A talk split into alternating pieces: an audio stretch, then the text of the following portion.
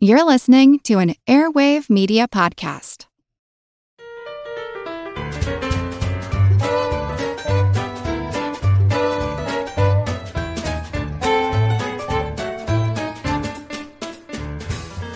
Buongiorno, jaunty joy seekers jamming for jubilance and jaw dropping journeys while wearing jodhpurs. This is Good Job Brain, your weekly quiz show and offbeat trivia podcast. Today's show is episode 227. And of course, I'm your humble host, Karen, and we are your foremost Faustian foursome foraging for formidable forensic fodder. I'm Colin. I'm Dana. And I'm Chris. Dana, you seem like, yeah, yeah, we I was are. like, yeah, we do like Yeah, I do do forage that. for yeah. Yeah, Faustian. I was like, yeah, yeah, I'm feeling this. This seems Yeah. accurate. I would sell my sell my soul to the devil for more for more knowledge and Yeah. power. Um, all right, we're going to start the show with our uh, very special purple tier patrons on Patreon. They get to submit some questions or trivia, and I got a good one. Chuck here has tailor made a trivia question for each of us oh gosh. Oh, I like it. Bes- bespoke. based Yeah. on your interests, and also he also made fake prizes. Chris, you're in the you're in the spotlight now. This is your question. Here we go. for one serving of delicious Japanese curry, Yes. which is the which is the prize. Name the two non-conventional items supposedly played as percussion instruments on the title track to Fleetwood Mac's Tusk. Oh my gosh. Um. Well, uh, okay. I- I know that Lindsey Buckingham was banging on Kleenex boxes. Ding ding uh, ding ding ding. That's one. Okay. My goodness. And Mhm. gee, what would the other non-conventional percussion item be? The the wall of his bathroom. Maybe, uh, but but Chuck here says a lamb chop, A lamb chop. I did not know a lamb chop. A meaty sound. like a wet. Like a wet, Wet. slappy kind of sound, I guess. Wet, wet, and slappy. so much of Lindsey Buckingham's tracks on Tusk, it's like, yeah, well, Mick Fleetwood is the drummer, right? But it's like a lot of Lindsey's tracks, he recorded, he tracked it, all the tracks like alone uh in his house using sort of Whatever. oddball stuff like Mm. that. Yeah, yeah, yeah. Oh. Foley artists. You too can uh make a, a Yeah. wildly uh, crazy follow up to your successful album with just these household items. Yeah. Well, okay, Colin, you're next. Uh, Chuck has a question for you. And he says Though it has a population of fewer than 5,000 people, the town of Donora, D O N O R A, Donora, Pennsylvania, is the hometown of two of the greatest baseball players of all time. Name them both and earn yourself a one pound candy corn. Name only one and you earn a two pound candy corn. My gosh. All right. Denora. The thing is, I know your knowledge of baseball is not nearly as, as good as your basketball. Certainly not. Certainly not. And other maybe some more obscure sports too. But okay, I mean this I'm just gonna have to go for household names here. All right. Okay. Denora, Pennsylvania. I don't know. I'll say I'll say Joe DiMaggio and Cal Ripken Sr. Cal, sorry, Cal Ripken Jr. Both wrong. Stan Musial? Musial? Stan Musial, Musial. Mm-hmm. Okay. mhm, um, and mhm. Ken Griffey Jr. Oh, okay. Well, I There was I- a I- I junior. sorta- You got a point for half a point for junior. So you got three pounds of candy corn. That's a good one. That's a good one. Yeah. I'm sure that if you go to Denora, Pennsylvania, they are Hmm. extremely proud of that. All right, Dana, you're next. Okay. Chuck asks you for a fermented Scandinavian candy. That's your Yeah. prize. Yeah. In what year did the very first Lifetime movie come out? Multiple choice. Okay, good, good. 1990, hmm 1993, or Mhm. 1996? Oh, Chuck, this is a good question. I don't want the candy, so I feel like I win either way. So that's good.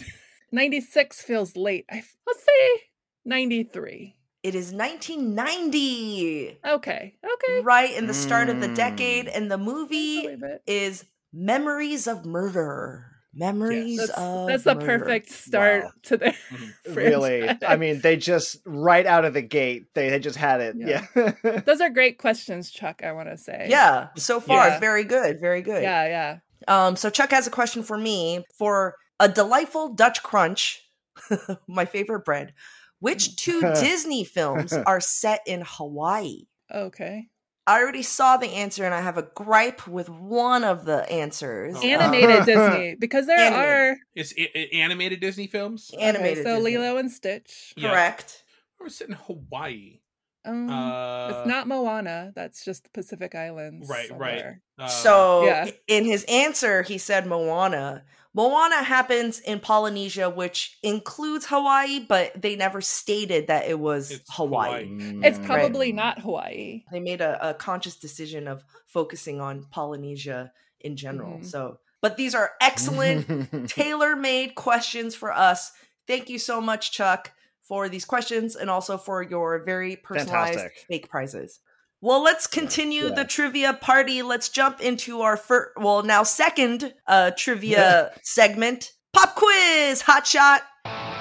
So I have here a random trivial pursuit card. You guys have your barnyard buzzers at the ready. Let's answer some questions. Here we go. Blue Edge for geography. Which South American country lays claim to the invention of the Panama hat? oh Uh, Colin. we've had this one so many times we've had this one so many times it's not panama Right. i want to say it's ecuador Correct. You Yeah. remembered. All right. Ecuador. Pink Wedge for pop culture. Huh. What Irish actor wears a certain pair of boxers when starting a new film because they're covered in lucky shamrocks? huh. Huh. irish actor Colin. uh colin farrell Yes! Woo! Oh my gosh. Wow. How did you know that? I was just I was just the first Irish actor that came to my mind. That was Oh, yeah. honestly yeah. Yellow Wedge for history. Who was fatally wounded in 1968 in Memphis on the balcony of the Lorraine Motel, which is now preserved as a civil rights Oh. museum? Yeah. Uh, Chris. Dr. Martin Luther King Jr. Correct. hmm All right. Purple Wedge. What was once the catchy slogan of the National Enquirer? Oh. Oh, oh, oh, oh. This is like the tabloid. celebrity gossip Celebrity. and yeah. No story is too tenuous to to not print. Yes. Right. Yeah. Colin, what's your guess? I I believe I remember from the commercials it's uh inquiring minds want to know. Yes! Oh, yes. Wow. Yes, Nice. yes, yes. That is the. mhm. E N. Enquirer. Uh, yes, and inquiring minds Inquiring. want to know. Made it Yeah, sound TM. made it sound Yeah. so intellectual. I know it does. Yeah. But it's like the all, every story is like this person's pregnant, and it's like they had a burrito at lunch, but they're definitely pregnant.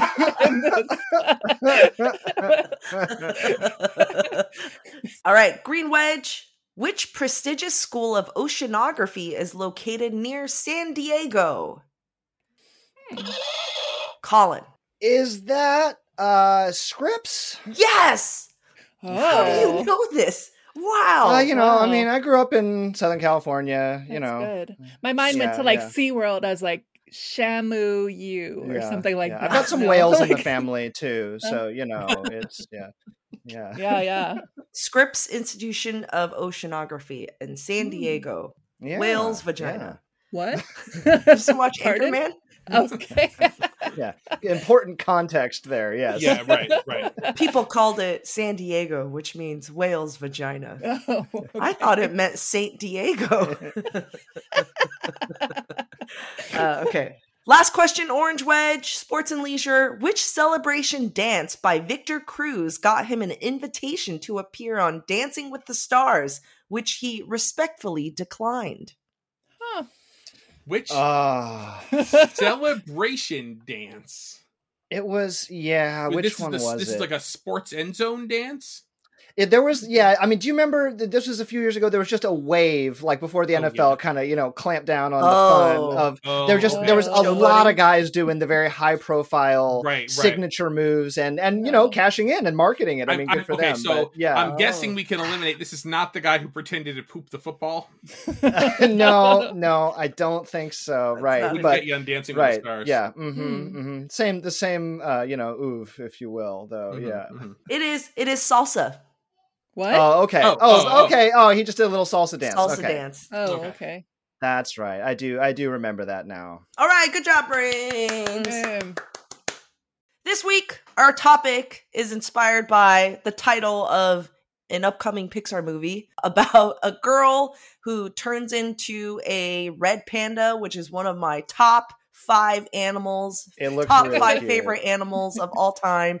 Um, and the movie is called Turning Red. And I know we actually love our past episodes about colors. So this week, we're rolling out the red carpet and we're going to celebrate all things red.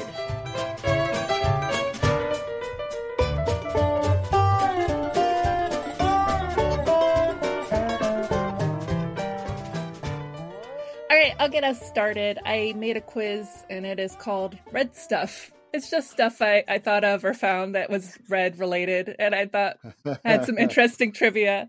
So uh, we'll do it Barnyard Buzzers style, All right. and we'll get started right now. First question Which planet in our solar system is nicknamed the Red Planet? Everybody. Mars. Mars, that's right. I was so, so scared that I was going to do something else. And I'm like, like, Mars. Jupiter. Oh, yeah, Mars. Jupiter. yes, Mars, Mars, Mars. Do you know what gives it the red tinge? Oh, I think it's, It's rust. like iron oxide, Yeah. right? Isn't? Iron yeah, yeah. oxide. Yes, yes, yes. All right, next question. The ruby, a red gemstone, is the birthstone for which typically hot weather month? Oh, jeez. There's one out of three. Um. Oh, I'm I think gonna- it's um. I think okay. I I believe I think that's my brother's birthstone, so it would be July. I'm July. right. Oh. Yes. Is that it? Okay. yes. Great. There's another red birthstone. I know. It's garnet. It's the garnet. What month is that? January. January. Nice. It's also one of those just freebie trivia things to memorize, right? You know It what I mean? Like up. it's just yeah, it, you just you're like ah, this It's again. such a kick in the stomach. You're like, there's only 12 of them. Why don't I know these? yes, Yeah, yeah. exactly, Yeah. exactly. Because who cares? That's why. Because who cares? I know. Who cares, brain? who cares, brain? Okay. The Red Sea is an inlet of which ocean? The Red oh. Sea. Karen. Um, Indian Ocean. Yes, Karen. Nice, yes, it nice. is. Okay. Which red colored bird is the most common state bird in the United States? Karen. The Huh. cardinal. Yes, the cardinal. Oh. the cardinal. Seven states have that as their state bird. Hmm. Which- Wait, Chris, what were you gonna guess? I was gonna Yeah. say Robin, but I mean th- yours makes more sense. I just think of like Yeah. spor- a lot of sports teams.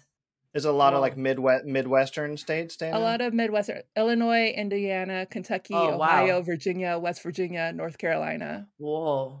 They all where they all were like, live. that's the South, bird. Yeah, South Midwest. Okay, all right, Yeah. interesting. That's a good one. What is Okay. the what is the state bird of California? Do we know? It's the quail. Oh, the condor. It's the quail, oh, the- right? The quail? Isn't I it think the it is. California quail? It could be the condor. Ooh, oh my god! I don't think that's our state bird. I don't think that's our It's It's state just just bird. like the Cal- endangered bird, the California. Yeah, bird. right, right. It just happened to they name it after. like It's a little is. quail. It's the California quail. It's so cute. It has a little Oh. thing on its head. Little All right. hat. I like it. Okay. Which commonly red-colored insect emits foul-smelling yellow blood from its leg joints when it's startled? Cool. Whoa.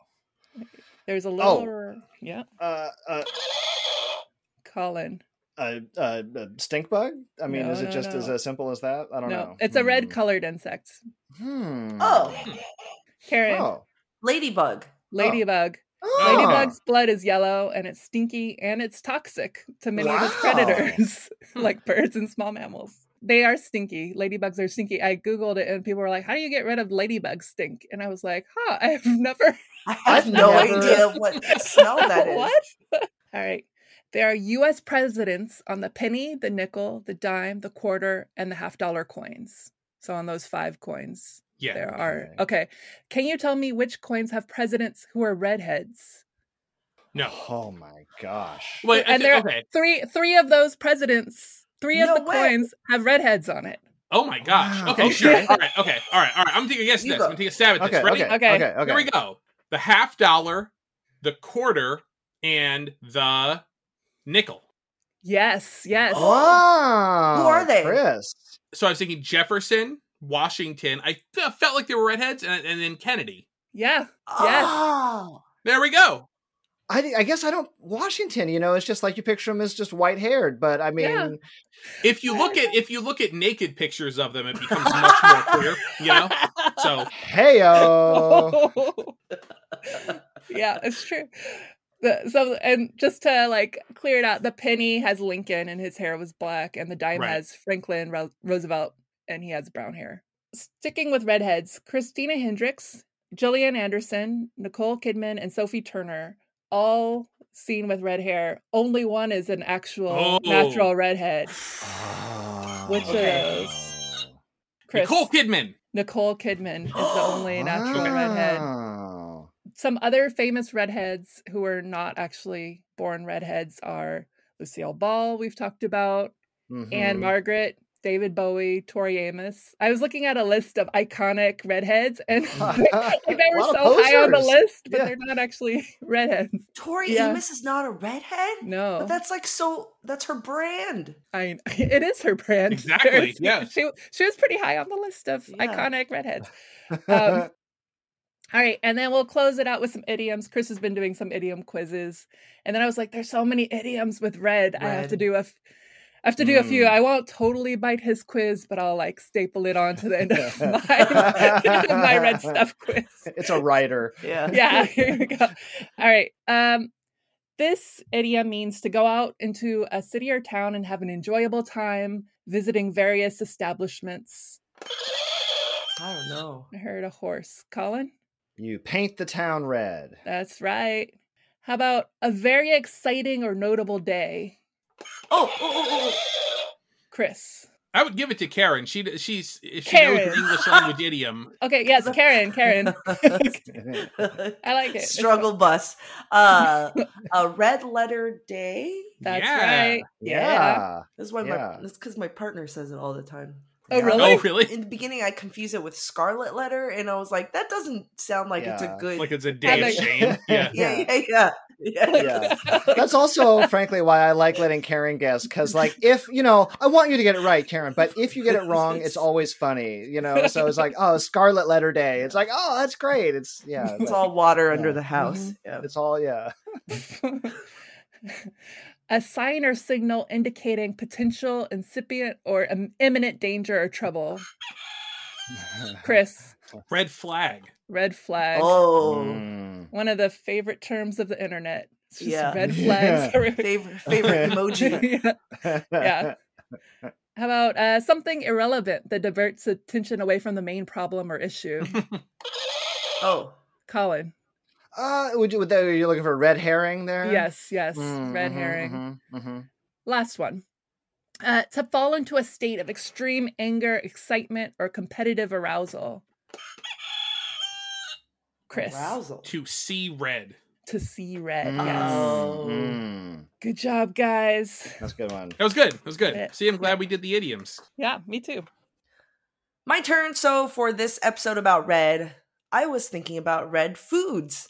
Uh, specifically the flavor red. You know what I'm talking about, Oh, right? Yeah, oh yeah. yes, Oh yeah. yes. Yeah. You see Yeah. them in like gummy bears, starbursts, sodas. Mhm. Like it's Mhm. it's the flavor Don- donut red. fillings. Yeah. Mhm, mhm, yeah. So in most cases, the red flavor is supposed to be cherry, Mhm. um, but why doesn't it actually taste like cherries? And who decided that this is what cherries taste like? Because they taste nothing like the actual, you know, cherries on the stems that we eat. This goes back to the big initial boom of creating synthetic flavors, which was around like mid 1800s.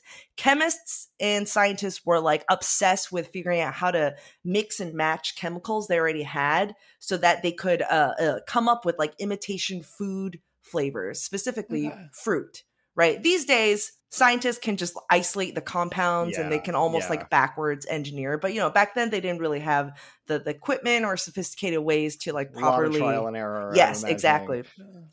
So they can only go by their experience and their own interpretation of what fruits tasted like at that time.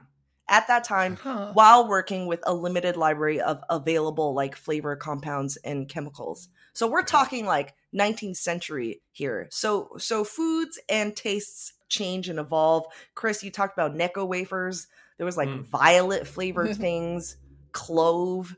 They're almost like a snapshot of tastes from that time period. For Oh, example, the artificial grape flavor was modeled after the Concord grape and not like the green grapes we eat these days. Mm, mhm. And then, uh, of course, there's the artificial banana flavor. We love Oh, yeah. Laffy Yeah. Taffies, right? Mhm. It's its own thing. It's its own flavor. However, did you know that, you know, we might think, man, that fake banana flavor is like just so far from an actual banana that we eat. Mhm. That fake banana flavor was actually based on a banana variety that tasted like that. Whoa. We've just Mhm. never had that kind of banana before because it died out or it almost died out in the 1950s. So there was a banana variety that tasted kind of similar to the fake banana flavor. Interesting. We've just diverged, right? We Yeah. went down a different path. So, what about the artificial cherry flavor, our, our famous red flavor? People back then associated cherry flavor with cherry liqueurs more so than fresh Mm. cherries. So Ah. cherry liqueurs, they're made out of like whole cherries, mashed up, pit and all, sometimes stems, steeped in alcohol and sugar. So the resulting flavor has like a like an almond flavor, like an almond scent Oh, because of the cherry pits. The cherry pits have like compounds that get released uh, when they're made into Oh. liqueurs. That's that's the flavor that the flavor chemists Ah. they're like this is cherry to us right? Because we're used to the Ah. liqueurs. So this was what american flavor chemists at the time associated cherries with. If you go to different parts of the world their generic red cherry flavor tastes different because the the liqueur is kind of like what the american chemists were were really into so cherry liqueurs let's talk about a little bit of cherry liqueurs what are some examples of cherry alcohol there's creme de cerise from france Oh. yeah, yeah. Uh-huh. uh, and then Kirsch, right, from Black Oh, Forest okay. cakes. Kirsch Okay, from yeah, Germany. yeah, yeah. And famously, we have the maraschino liqueur from Croatia. So, which Mm. brings us to the ultimate red flavor food, the cocktail cherry or the Yeah. maraschino cherry. Oh yeah, Yeah. Oh man, not get any more red. Yeah. It's it's it's glowing. Yeah, it's glowing. Yes. you see it on an ice cream sundae. Old cookbooks, they have like hams that they put Oh, yeah. cocktail cherry Sure. Yep. Yep. all around. Uh, Pineapples. And when you and when you move it off the slice of ham, there's the little red ring where it was. Yeah. you know? Mhm. yeah. Uh, Yeah. Shirley Temple, fruit um, cocktail. But once upon a time, the maraschino cherries were actually stored in maraschino alcohol. Oh. yeah. But in today's time of mass production, they're A, they're first completely bleached in chemicals. So they're actually like white. ah, yeah. That makes sense. And then they get stored in a liquid uh, that's made up of water, sugar, almond extract, and red number 40. mhm. And that'll be important later. oh jeez.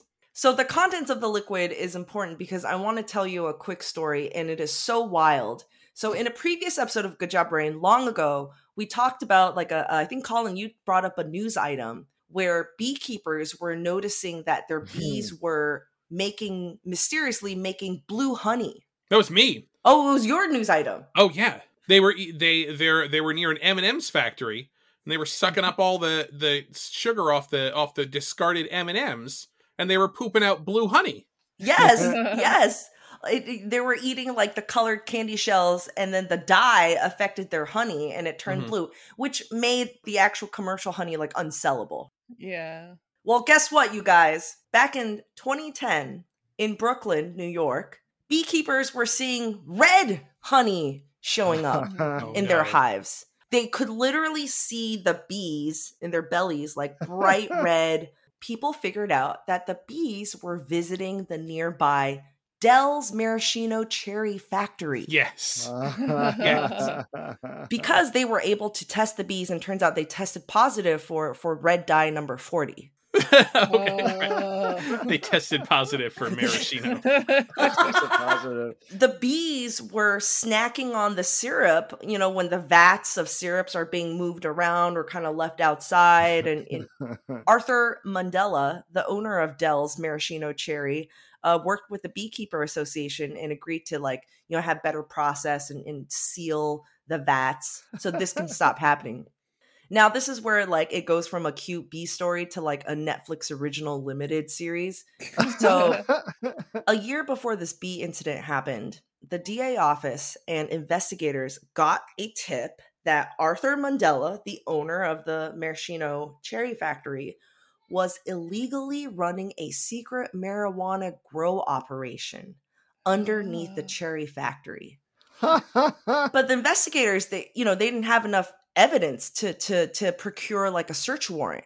Hmm. they sent in bees with wires. Exactly. They got some bees tipped them off. They noticed the bees were developing a real craving for flaming hot Cheetos, but yeah, they went back to the M&M factory. So, thanks to the bees and their surprise red honey, the investigators now they have a legitimate reason to search the building under Ah. suspicions Ah. of illegal syrup dumping. okay. And sure enough, they uncovered a secret 2,500 square feet grow operation underneath the building. Oh my goodness. All Yeah. thanks to the bee and the, the maraschino syrup. This is and why and you the should red run honey. a clean syrup factory. I'm telling you, it's Yeah. It's Yeah. uh, look, like all jokes aside, like it's how many how many like criminal operation stories, right? I mean, it's like it's not the actual criminal operation that trips them up; it's some other Some trivial other or, thing. yeah, Yeah, yeah, yeah. tangential or yeah. this uh famously our our our friend uh Maddie, friend of the show, Maddie, when she was in kindergarten, went to kindergarten and learned about bees and raised her hand and said that she heard on quote the podcast that that the bees were eating M and M's and making blue honey. Blue honey. Yeah. yep, yep. now they eat maraschino syrup and they're making red honey. Yeah, It sounds tasty. I guess it's I just red it. dye, though. it sounds it sounds like fun, but it also is just sort of like you can't like have an operation and like force bees to eat garbage. It's like that sounds. Uh, Or could you? the bees are already like endangered enough. You know what I mean? Like it's like it would be weird to start making them eat trash so you can get weird colored honey out of it when you can just put food dye in your honey. You Skip the get middleman. fun, fun essences of things. You're like Dorito honey. Yeah. chili honey. Yeah, Dorito honey. All right, let's take a quick break and we'll be right back. Hear that? Believe it or not, summer is just around the corner.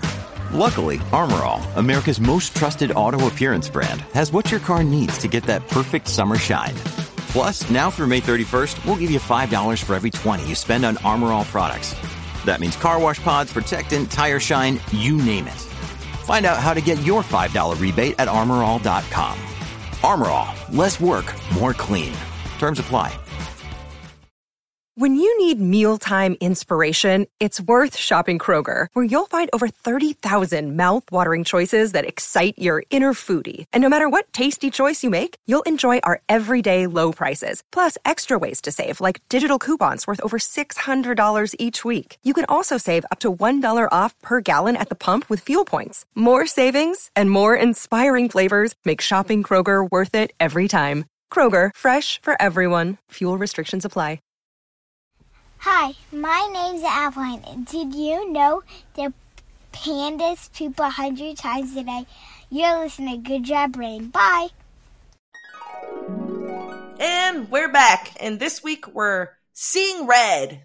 All right, well, apologies because okay, so Karen Karen sends around the email about, okay, everybody, the topic for this episode is going to be red. And what instantly popped into my mind is one of the funniest things I ever saw on television, which was the uh, 56th annual Grammy Awards. I knew you were Uh, and- on uh January 26, 2014 at the end of the show they do the award for the album of the year right the big last one now the favorite uh, in that year was Taylor Swift's album Red and so the presenter is on stage and they open up the envelope and they have the individual cameras on all the nominees in the audience for like the their grid. individual reactions at the same time the presenter goes and the winner is Red and so much happens in that moment. Taylor, you see Taylor Swift and all. If you go back and watch the video, Taylor Swift and all the people around her, like her entourage, start fist pumping, and they're like, and they're ready to like stand up and go on stage. But then, and then the presenter goes, "And Access Memories" by Daft Punk. Oh, But you know, it was considered to be a, a big upset. Um, and and and Mm. Taylor Swift was pretty upset. Like you, you see, like they're just like, oh, you know, the all their faces fall. You know, Just in space of a Um, second. and it's just a second. Red and Access Memories. It's like, oh, she was convinced she was going to win. You know what I mean? And so it was like that's why that just sort of initial kind of reaction. But it got me thinking, wouldn't it be fun to talk about? Other uh, moments like that at the Grammys, other Grammy upsets, the upset Ooh. Grammys. So if Mm. If I so again, I'm sorry. Like that's the free association that my brain made, and then I started looking at it. I'm like, this is a really good Okay. quiz. It doesn't have anything to do with the topic except for that one little thing I just said. But I think you're going to enjoy this ten question write down Oh, quiz Mm, Okay. mm, about Grammy mm. upsets. So here, red moments, if you will. yeah. Red, Red moments. some some moments when uh maybe some folks at the Grammys were seeing red. Yeah. So a little spiel first. This is so this is very interesting because I start looking at this. The Beatles, the Beatles, interestingly, did not win a lot of Grammy awards as a group. Mm. You would think that oh, they are the Beatles, they just crushed the Grammys every Yeah. year. Nope, they got best performance by a vocal group in 1965. They got best new artist 1965. Wow. Uh, and in 1968, Sgt. Pepper's Lonely Hearts Club Band won Best Contemporary Album and Album of the Year. And that was it for the full band, the Beatles. Um, Okay. four Grammys. There are three more Grammy Awards that are credited to the Beatles as a group, and they are from 1997 for the Beatles anthology. But Ah. only but during that Oh. original run with the complete band, they only had four. Uh, and in many cases, they got nominated but lost in what were considered, you know, big upsets at the time. A lot of these upsets, by the way, are going to be old people music winning over the young people music right. at the time, Okay. which At probably time. tells you about who was voting, right? Right. Right. Um, so in 1967, the Beatles album Revolver lost Album of the Year to a retrospective collection from this singer who had won Album of the Year the previous year for an album titled September of My Years. Name the singer. This is So he won calling Album of the Year in 66 for an album called September of My Years. And then won Album of the Year again with what was essentially a greatest hits collection, beating Beatles Revolver. Well, September of My Years is supposed to be the clue here that, that points you to a certain person. don't Oh, man. Okay, okay, okay. okay. Yeah. Okay. All right. Okay. Okay, answers up. Mm, mm. Uh, Colin says Frank Sinatra. Dana says Oh. Frank Sinatra, and Karen says Hank Williams. It is Frank Sinatra. Yes, yes, yes. Please keep your own score. I can't be bothered. Okay. Um, okay, question number two. In an upset over Beyonce, this singer's album, Morning Phase, won Album of the Year in 2015. In an upset over Beyonce, this singer's album, Morning you Phase, Morning- Beyonce. Beyonce. Beyonce. I know. I just, I, just- I just It's enjoy saying it that way. Yeah. yeah. Mm, That's fine. Yeah. 2015. This Oh. singer's album, Morning Phase, one Album of the Year in 2015. Do you know which Beyonce album it was? It was Beyonce. Oh, oh, Beyonce's oh, album. Okay, Beyonce. okay, okay, okay, okay, so not. All Okay, right. let's see some. Let's see some answers. Let's see the best you got. Ah, Karen jeez. says Oh, Sam Smith, Oh, that's a great guess. I, Dana mine is a guessed bad guess.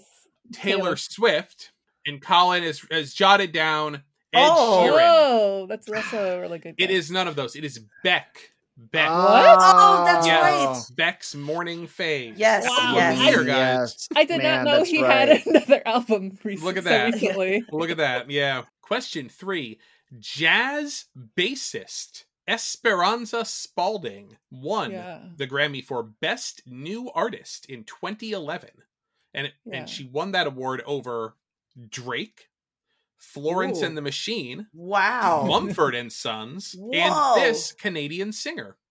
Okay. So I'll say it again. Jazz bassist Esperanza Spalding won Best New Artist in 2011, winning that Grammy over Drake, Florence and the Machine, Mumford and oh. Sons, Oh. and this Canadian singer. Okay, answers up. Okay, so Dana Oh. says Justin Bieber. Colin says Oh. Justin Bieber. Karen says Michael Bublé. It is Justin Bieber. How am Yeah. I feeling this quiz? Lots I of oh, 12 year olds were big, big mad. Really mad. So Real mad. Big mad. Yeah. Now, in 2008, the debate was all about whether Album of the Year would go to Amy Winehouse with Back to Black or Kanye West with Graduation. Mm. Instead, it went to an album of Joni Mitchell covers by this jazz Oh. legend. Oh.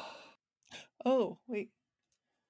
So I'll read it again. In 2008, the debate was all about whether Album of the Year would go to Amy Winehouse with Back to Black or Kanye West for Graduation. Instead, it went to an album of Joni Oh. Mitchell covers by this jazz legend. Uh, Will you give us a- a- a- any? Is, it, is this a singer, instrumentalist? will, will you? No, you're not going to say. Or? Oh, Okay. oh, uh, I mean, okay. I'll, I mean, I'll say it's uh, uh, uh, primarily considered to be an instrumentalist. Oh. okay. All right. Okay. All right, give me something. Oh. Think of write down a, a jazz person. Wrong. You a ready? jazz instrumentalist. Karen says Diana Krall. Uh, Dana says Herbie Hancock, and Colin should show me whatever Ah. it is. Like Uh, write down I, something. I'll, Oh. I'll second Herbie You're- Hancock. okay, I got Colin is going to um, ride on Dana's previously announced answer of Yeah. Herbie Hancock. if it's Which- if it's correct, I'll take three quarters of a point. I think I think this is one quarter of a point because Colin, Dana, Dana is correct. It is Herbie Hancock. I think so. No point, but an asterisk. If it comes I think it's. I think that's. I think that is. If if it came down to a tie between Colin and Karen, then Yeah. Colin Okay. would get the then No, Colin would get the I, nod I'm in that case. so far. Right, right, right. Moving right along. Question number five. In 1989, the Grammy Awards debuted the category Best Hard Rock slash Metal Performance. Metallica was widely expected to win for their album Yeah. And Justice for All, but they lost to this British band named after an 18th century English agriculturist. Hmm. I got it. Hundred percent. In 1989, the Grammy Awards Okay. debuted the category Best Hard Rock slash Metal Performance. Metallica was widely expected to win for its album And Justice for All, but lost to this British band named after an 18th century English agriculturalist. Okay. Okay, answers up.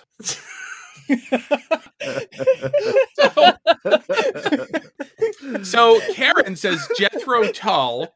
Colin says Jethro Tull, and Dana Eventually, getting yeah exactly getting her own back here um belatedly as has put jethro tull I'll take my asterisk for yeah. Well, you're- yeah, that's a fair swap. It's like trading pieces on the chessboard, right? Dana? Yeah. my gosh. Yeah. well you're all wrong. That's what you get for copying no, I'm just kidding. no, no it's right. It's yeah Je- jethro tull jethro tull yes. Um i don't know how to you score yourselves. This is violating if not the letter the spirit of good job Brent. you all need to take a look Hmm. inside yourselves and you need to i want you to write down what you think. I mean, um all right. Well i guess there's nothing else to do but move on. Okay. in um number question number six in 2011 Katy Perry's Teenage Dream, Eminem's Recovery, Lady Antebellum's Need You Now, and perhaps most notably Lady Gaga's The Fame Monster lost album of the year to this Canadian indie rock band? Oh. In 2011, Katy Perry's Teenage Dream, Eminem's Recovery, Lady Antebellum's Need You Now, and Mm. perhaps most notably, Lady Gaga's The Fame Monster lost album of the year to this Canadian indie rock band. Ooh. This is this is one of those like name a Canadian indie rock band questions. Okay, Dana and Colin have to show their answers. I'm ready. right. I'm ready. right. All I'm right. ready ready. too.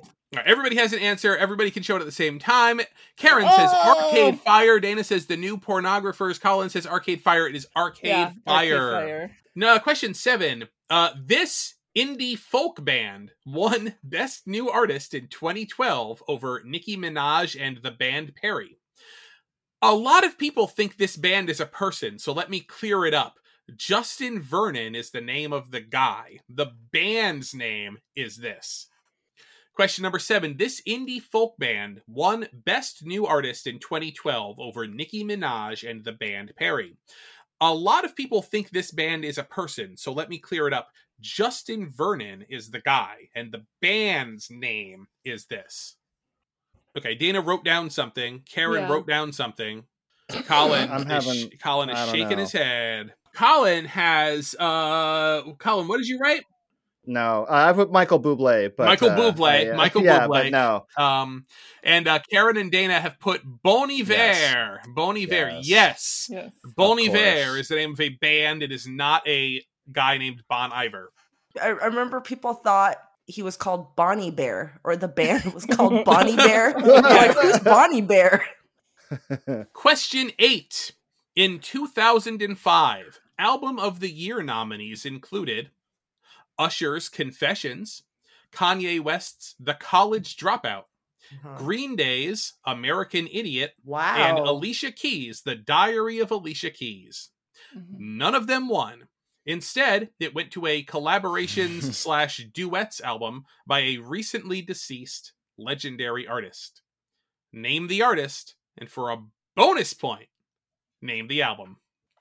In 2005, Album of the Year nominees included Usher's Confessions, Kanye West's The College Dropout, Green Day's American Idiot, and Alicia Keys' The Diary of Alicia Keys. None of them won. Instead, it went to a collaborations slash duets album by a recently deceased legendary artist.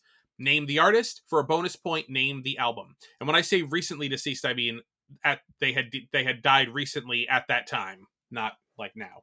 Oh, okay. Collaboration. So Uh, don't don't sorry. So don't tell me somebody about somebody who died just Two just months ago. now. Somebody who passed away close to 2005. Um. oh. So uh, Oh. Karen, Karen, and uh, Dana have both actually written down the same thing, which is Tony Bennett duets. Uh, the He's very much still alive, Tony Bennett. Yeah, yes. right, yeah. I really He- thought he died. I know he has like. Alzheimer's, but He- yeah. he he is he has in fact released a second album of duets with Lady Gaga. Yes. Yeah. Yeah. um, yeah. yeah. Yes. And uh, Colin put uh, Johnny Cash. What was the name of the album you put down, Colin? uh, was it uh, American songs? Johnny uh, Cash is what American I wrote, but I, I, songs. Uh, big big fat no to everybody. Uh, it is Yeah. all Ray right. Charles. Genius Oh. loves company. Uh, Wow. Yep. Yeah. Coffee yeah. houses everywhere. And it that was one oh it was sure. oh yeah you know they sold it in Starbucks. That's right. Absolutely. Yep. Mhm. Uh, two more questions. Question nine. 1992 was widely assumed that the best rock song Grammy would go to Nirvana's Smells Like Teen Spirit. It instead went to this slowed down acoustic version of a 1970s rock hit. Name the the name of the the song. Oh, interesting. 1992 it was widely assumed the best rock song 92, Grammy would go to Nirvana's Smells Like Teen Spirit. It did not. It instead went to a slowed down. Was it rock? Yeah, I mean, you- you know, it's rock, it's slow rock, it's maybe rock ballad, slowed down acoustic version of a 1970s rock song. 1970s rock Mhm. songs. 1992. The the singer was the same, but but technically the band that performed it in the 70s was not the it was like the band did it in the Oh. 70s and then this was the singer of that Oh. band was credited to the singer in the in 92. See. Huh. Slowed down. Interesting. Now to be fair, this is not an obscure song, it's a big hit. It was really more of an upset because Um, again, a old people music winning over the fresh new young people music, and also you know because it was like a a slowed down, almost adult contemporary, easy listening versus Nirvana "Smells Like Teen Spirit," which Mm. really fell into the rock category. You are gonna you are gonna kick yourself. Man, gonna I kick know. It's like I just, This- I just, uh, so many hints. your for us. song. This song in '92 was like you could not escape this thing oh, on the radio. interesting. Could not escape it. Yeah. I Okay, don't know. Colin writes "Love Hurts." Dana says No. "A Sweet Jane." Karen says "Last Mm. Kiss." Hmm. The Yeah, no. song They all sound like that Lifetime won movie. best rock song in 1992 was the slowed down version of "Layla" by Eric Clapton. Oh, of course. From the unplugged, right? Yeah, From, Eric from the Clapton. MTV Unpl- I even said acoustic. I didn't say unplugged, but I did say acoustic. Yes. Yeah.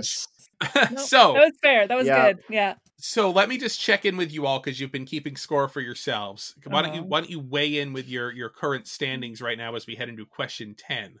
Mm. Four with four with a anywhere between an asterisk and some percentage of a point. Okay. Three. Four with the asterisk. so I am I'm going to tell you something very exciting right now. It is anybody's game. Right now, it is like it. anybody's game. I mean, I, I I only you're only separated by one point, so I mean, it really it would have been anybody's game, but but it's really anybody's game because question number ten, you have an opportunity to score four points. Oh. Whoa. So, Okay. question number 10. Have you ever heard of the song Winchester Cathedral by the New Vaudeville Band? Has I, I literally have any of you ever heard of this song? no. Okay, yeah, I didn't think so. Uh it was a really weird throwback lo-fi pseudo vaudeville novelty song from the 60s. It was a, it came out in the late 60s, but it was supposed to just sound like a an old vaudeville song where like the where the guy sounds like he's singing through a megaphone. In fact, Okay, why even right. describe it? Uh, I have a clip right here that you can you can Oh, simply okay. listen to what this song sounded like, okay? Okay. All right. Let's listen. Winchester Cathedral,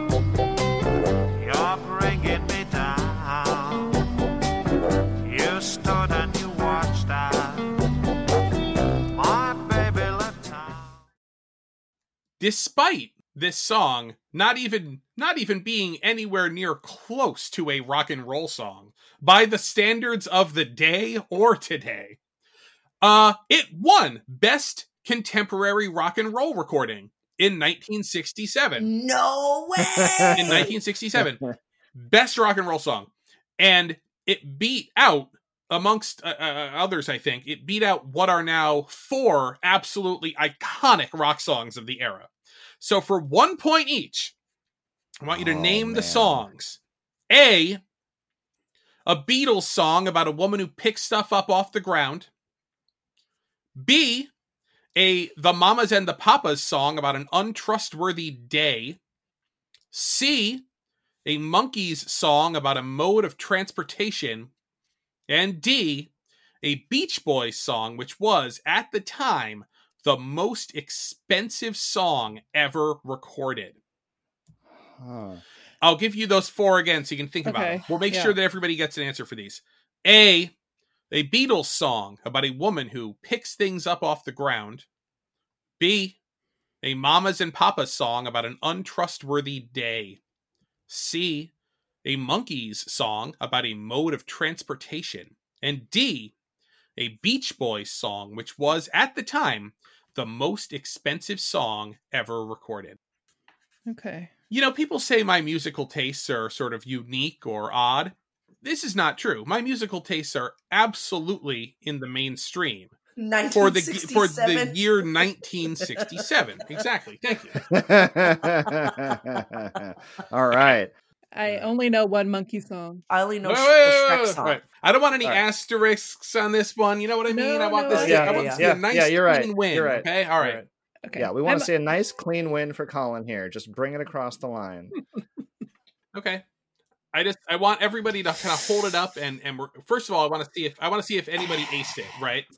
Oh, that was the song. That I was will a say, Guitar okay, Hero. I- not not everybody.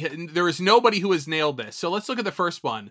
So for the Beatles song, Karen says uh, Penny Lane. Dana says what? Eleanor Rigby. Eleanor Rigby, and Collins is Eleanor Rigby. Yes, it is Eleanor Rigby picking up Mm. picking up the rice in the church. Yeah.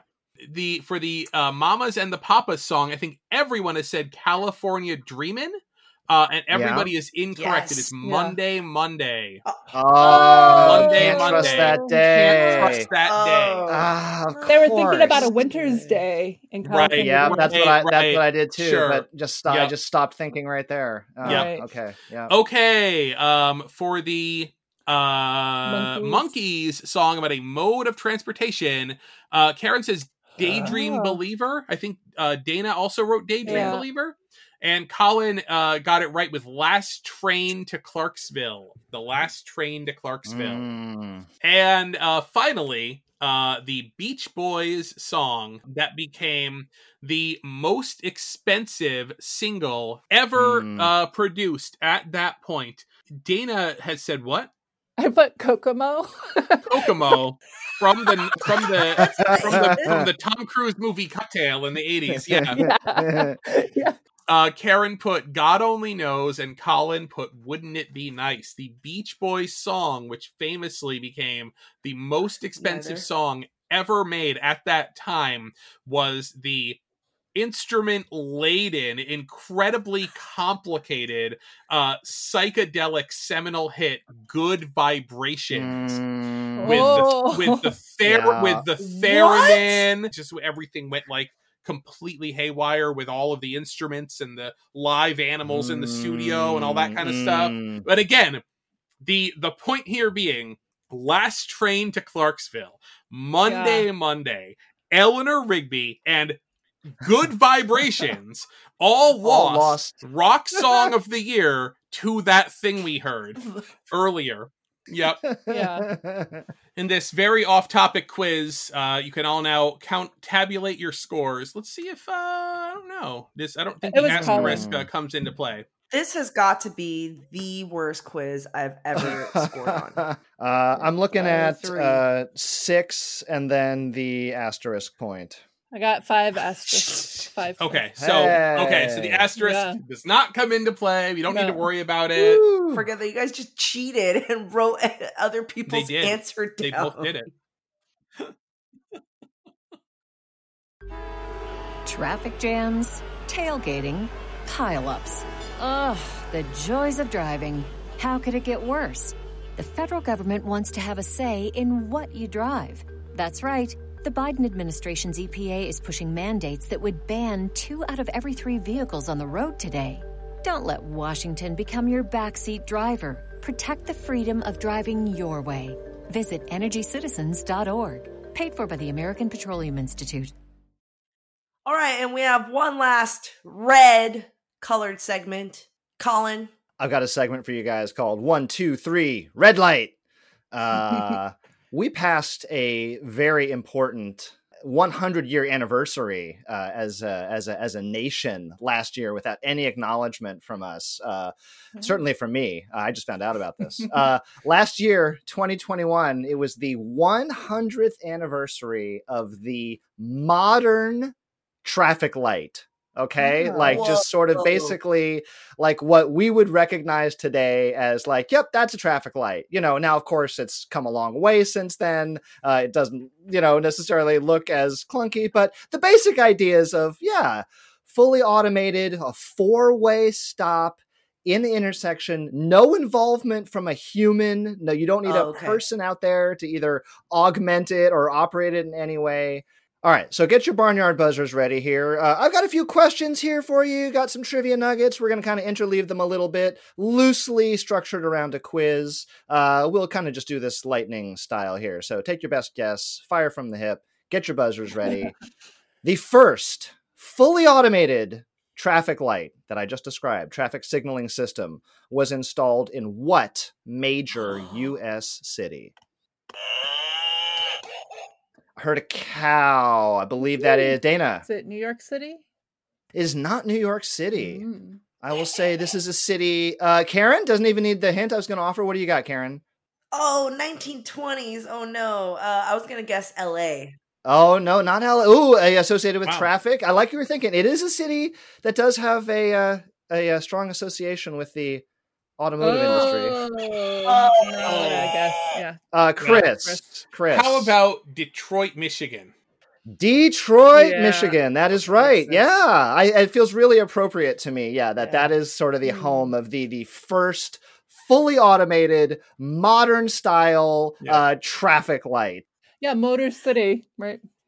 Motor City, that's right. Motown. Uh, Karen's eyes just lit up like she just for the first time realized Motown. Motown, It's Motor City. Berry Gordy. Yeah, Yeah. Detroit. Yeah. the very same. Yeah, the yeah. Detroit sound. All right, traffic signaling. So you know what we look at as as a as a traffic light, right? I mean, we think automobiles, um, but the, the history of of sort of the, uh, the the the meaning behind traffic signals goes back before cars to uh, horse and buggies and to Oh, okay. trains, really.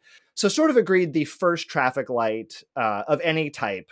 People will sort of say uh, dates back to uh, late 1860s in London. All right, sort of what you know. It was it Oh. was gas lit.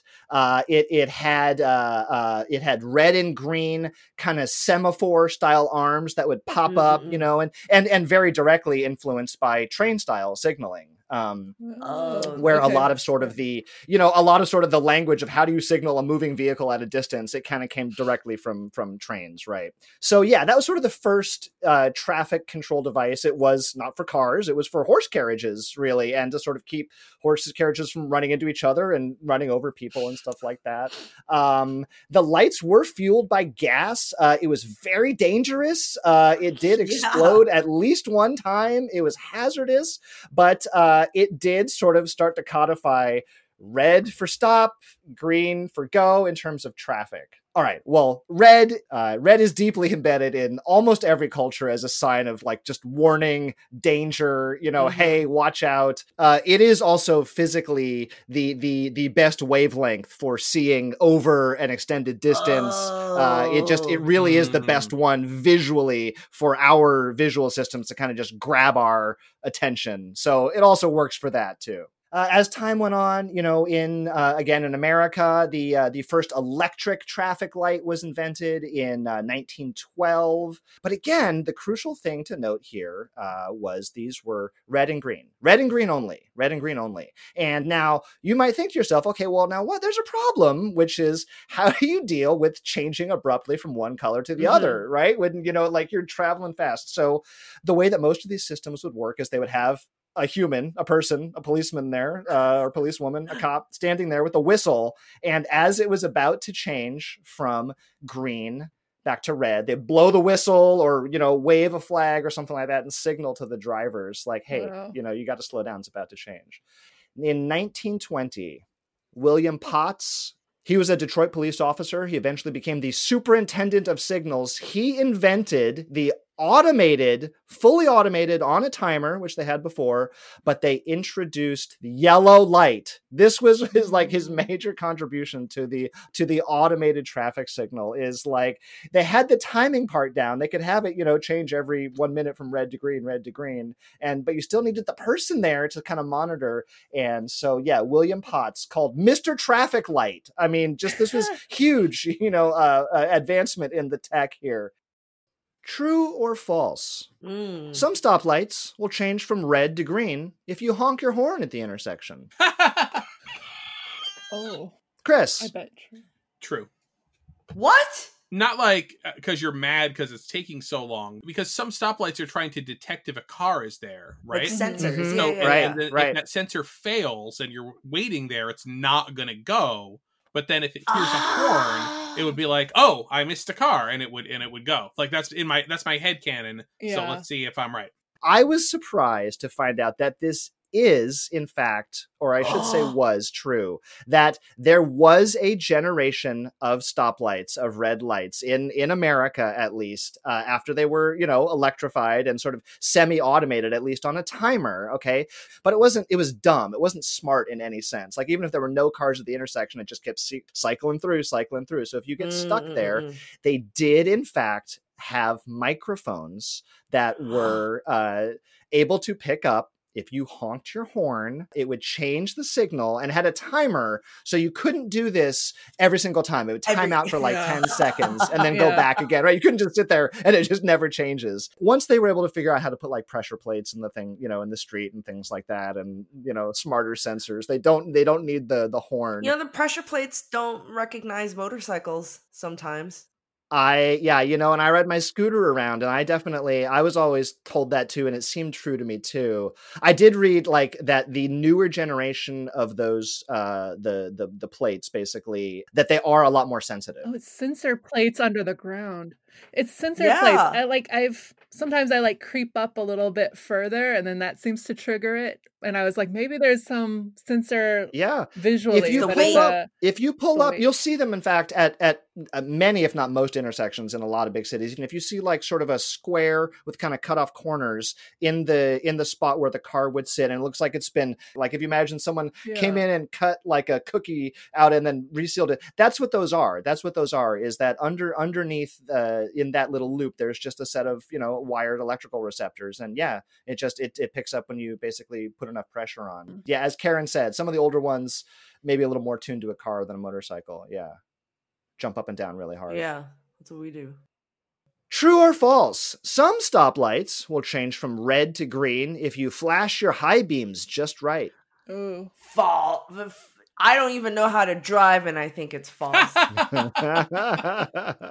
Seems really dangerous. You know what? I'll go with true because I mean it's entirely possible that like they tried this too. You know, Yeah. or like police or fire engines or something. Oh, Uh, this one is, in fact, blessedly uh, false. Yeah. Okay. you- yay! Now, I, I should say, though, there is a very, very tiny kernel of truth in this one, and I can sort of see why, how this one got out of sort of uh, into a rumor. Uh, they did, in fact, have uh, one or two types of special detectors uh, for emergency vehicles. One is a sonic detection, but the other one can be light detecting and very specifically tuned to the frequency of flashing of emergency lights or emergency Yeah, vehicle oh, lights. So you would have to, you know, it's the kind of thing like if you could flash your brights at like more than 12 times a second at exactly the right frequency, at exactly the right angle, eh, it may, It will work, maybe, yeah. maybe, but it is not, yeah, you're not going to be doing this Time humanly possible. Yeah. No, yeah, tw- yeah.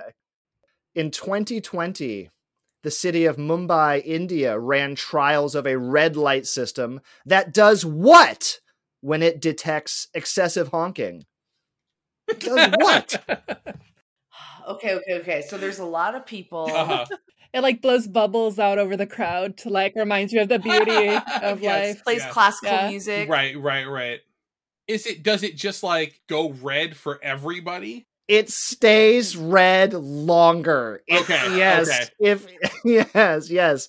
Uh, this was a. Uh, Did a it work? It, well, Oh. so so this was a trial program that the uh, the Mumbai police rolled out. Um, you know, I, one of many cities that suffers from noise pollution, and the idea was uh, when the light changes, if the if it detects decibels over a certain level, it will add on more red time, and it has a flashing sign even to kind of like you know tell the people it's like honk more, wait more. oh my gosh! they ran it for like 15 minute chunks a day at a, at a, at a few different intersections. It, it was really a control on noise pollution more than any kind of control on traffic. So no, it, it didn't go into, uh, you know, permanent use. This all just reminds me of um before I took my driver's test. I was like watching YouTube videos, and I start watching start watching this video, and the guy is like, "All right, now we're gonna change lanes. Now I'm gonna put on my signal." And as you can see, now that I've put on my turn signal, I look over my shoulder, and the guy that's in the other lane over there, he's slowing down to let me in because he sees my signal. And I'm like, what? that doesn't make any sense. What? And I look at the YouTube video description, like, oh, he's in Canada. Yeah, yeah. Whereas I'm just like, oh my god, this I, ca- I had to stop watching this video. It's like this is gonna get me killed. You need the American version, which is uh, okay. I'm going to make this lane change, so I'll put my signal on when I'm two thirds of the way done, so you can tell where I came from, and just keep on driving. Uh, In 1980, 1980, as part of a national, years long fuel saving effort, Massachusetts became the last state to allow drivers to do what? oh, traffic light. oh, sure. Okay. Yeah, I, I got it. It is. Um, I have my buzzer. I just wanted to make the noise myself. Okay. Um, make a right on red. You Oh, got I was it. gonna Make that. a Oh. right on red. That's Yep. right. Yep. Yep. And th- the history behind this is really fascinating. I so I've lived I've lived in a couple really uh, extreme places in my life when it comes to driving. I've lived in Los Angeles, learned to drive in Los Angeles, uh, and I've also lived in New York City. So growing up in California, I was actually surprised to learn when I moved to New York that oh, you cannot turn right on red in New York City. And I met a lot of New Yorkers who'd lived there their whole life who could not fathom a world that I described where you were allowed to turn right on red. Yeah. They're like, well, what's the point of the red No. light? You just turn right willy nilly. It's not just allowed to turn on right on red. You will be honked at if you do not Oh, turn yeah. right on red. yeah, it's, it's right, right. Sometimes even on the red arrow, like Yeah. you, if you, if you, like, I, I just, I stumbled into this. There are, if you can Google, like, okay to turn right on red arrow, because there's so many people. It's just like I get honked at at the same intersection every time. It's like, no, no, you can't do that. It's we tried to make this as clear as possible. It was for a long time the the right on red was a, a Western states thing predominantly, um, Mm. all the way up even Why? through through the seventies. Even it sounds like it was just kind of a Western states thing, and you know, just more open traffic, I guess, more open roads. Um, and it was the fuel crisis that really started spurring a lot of states to amend their laws, their state transport department transportation laws, to allow right on red. And the uh, federal uh, government like they do with a lot of things, they use this funding, you know, carrot uh, and withholding funding stick approach, which is if you want these federal highway funds, you have to basically change your state laws to kind of follow what Oh. we encourage and recommend. And so this was one of them. And so uh, in in the uh, mid to late seventies, kind of just a wave of the states changing their laws. Massachusetts was the the last one to finally remove the ban, you know, technically on turning right on red. And yeah, and basically, you know, the Fed said we we we want you wherever possible to allow people to turn right on red. And it does, it did, it does in fact save fuel. I mean, certainly in cars of the 1970s and yeah, cars have definitely gotten a lot better and there's the smart shut off Oh, now, yeah, yeah, yeah, you know, or idling or things like that. But it it did. It it it did save fuel. It also uh, produced a sharp increase in pedestrian related uh, accidents and Uh-huh. fatalities. yeah. so, you know, I mean, that's the So who's American to say, trade off. Or, yeah, who's to say? yeah. But we saved some money. yeah, yeah. And so even today, yeah. So the state of things today is that most states never went back, never looked back. Oh, I Um, see. Yeah, uh, New York City is still, uh, you know, the, the kind of the one major pocket in our country where just as a rule you cannot turn right on red. You need to be specifically uh, told that you can. Um, all right, last one here. Last one here. Um, and not strictly uh, on the red light, but we're in the traffic light family here. So, first time visitors might be surprised to see traffic lights with red, yellow, and blue in this country. Hmm. Red, yellow, and blue. Chris Kohler, no surprise. what is the answer, Uh, Chris? Well, here's the thing. Oh, I'm gonna, I'm gonna, well, I'm, gonna I know. I'm, gonna, I'm gonna say this, but then I'm gonna have something to say if I'm, if I'm right. The answer is: Are you going for Japan? Yes, yeah, Okay. and what and what can you what can you tell us about Japan, Chris? I don't want to I don't Well- want to tell you I don't want to have you do my segment for me, but uh, as the native Japanese speaker, Well, here's the thing. So, yes, in in Japan, when you say the colors on the stoplight, you say it's blue. It's called blue in Japan because it's sort of on the in the blue greenish area everywhere at all. So, like, you could call it blue or you could call it green, and it's Oh, really it's just like a a matter teal. of like perception. Yeah. So, as I mentioned at the top of the segment here, you know, red is kind of just real fundamental culturally, right? I mean, but it's also fundamental biologically, right? I mean, you know, I was a psych student. I remember learning like the the color and perception and culture uh, research, and you know, basically, uh, in a very broad summary, you know, cultures. If you develop two color terms, it's black and white or light and dark. If you have a culture that develops Oh. three color terms, it's black, white, and red and I mean, uh, uh, like virtually always, it, it proceeds in this Mhm. pattern. It's like it goes if it goes from two to three, red is what you add, and then if it goes to four, you get black, white, or dark light, red, and then some sort of catch-all term for blue and green. And in a lot of cultures that have ancient older languages this still kind of persists like this idea of blue and green sort of occupying the same color term and i learned that the idea of a separate word for green is actually relatively recently uh, added to the Japanese language. You Right, know, yeah. um, kind of how like in in English, you know, the distinction between red and orange was relatively new. Orange was just another shade of red, which is why which is why we called redheads redheads because you know. Oh. Yeah, we just when when that term was kind of locked in, right. that was red to us, right? Yeah, well, the, I mean, the, right. the Japanese word for the color orange is orenji, which means it was it's a foreign loan word. It was brought Yeah, in, yeah, and, yeah. and, and Oh, so the concept had to be have had been brought in. Right, right. Hmm. So here's what gets really interesting. Okay, so there is, like everything else in the world, right? There's an international treaty or convention or, you know, something on traffic signs, road signals, everything. There is, in fact, the Vienna Convention on Road Signs and Signals. And the goal was to standardize across the world what's kind of the language of traffic signals and things like that. And some of the things that they codify are stop is red, caution is yellow or amber, green is go, things like that. And so, as these policies and conventions and things got more and more uh, widespread around the world, countries were kind of doing their best to sort of fit the uh, system. So in Japan, all right, I I this is absolutely true. In 1973, the Japanese government there was a cabinet order that traffic lights use the bluest shade of green possible. So they're like Oh. they task their, they task their crews like we want you to find something that is still technically green but is as blue as possible Blue as because we call that color ao in Japanese, right? So they didn't want to have people have this disconnect between the color and and the label that they had already given it. So if you ask, you know, the Japanese government, they'll say, "Oh yeah, these are these are green. Yeah, these are totally green. Yeah." Um, but internally, it's like, ah, you know, they're greenish bluish. Yeah.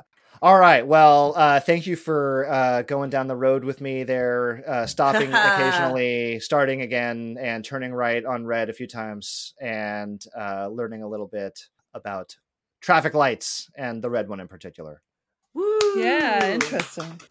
And that's our show. Thank you guys for joining me and thank you guys listeners for listening in. Hope you learned stuff about uh cherries, uh Taylor Swift's red, uh red and traffic lights. You can find us on Apple Podcasts, Google Podcasts, Spotify, and on all podcast apps and on our website goodjobbrain.com. This podcast is part of Airwave Media Podcast Network. Visit airwavemedia.com to listen and subscribe to other shows like Food with Mark Bittman, The Accidental Creative, and I Know What Scares You. And we'll see you guys next week. Bye. Bye. Bye.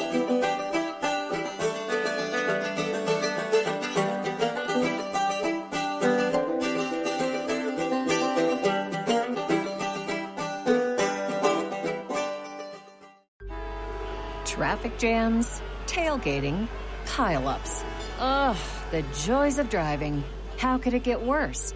The federal government wants to have a say in what you drive. That's right. The Biden administration's EPA is pushing mandates that would ban two out of every three vehicles on the road today. Don't let Washington become your backseat driver. Protect the freedom of driving your way. Visit EnergyCitizens.org. Paid for by the American Petroleum Institute.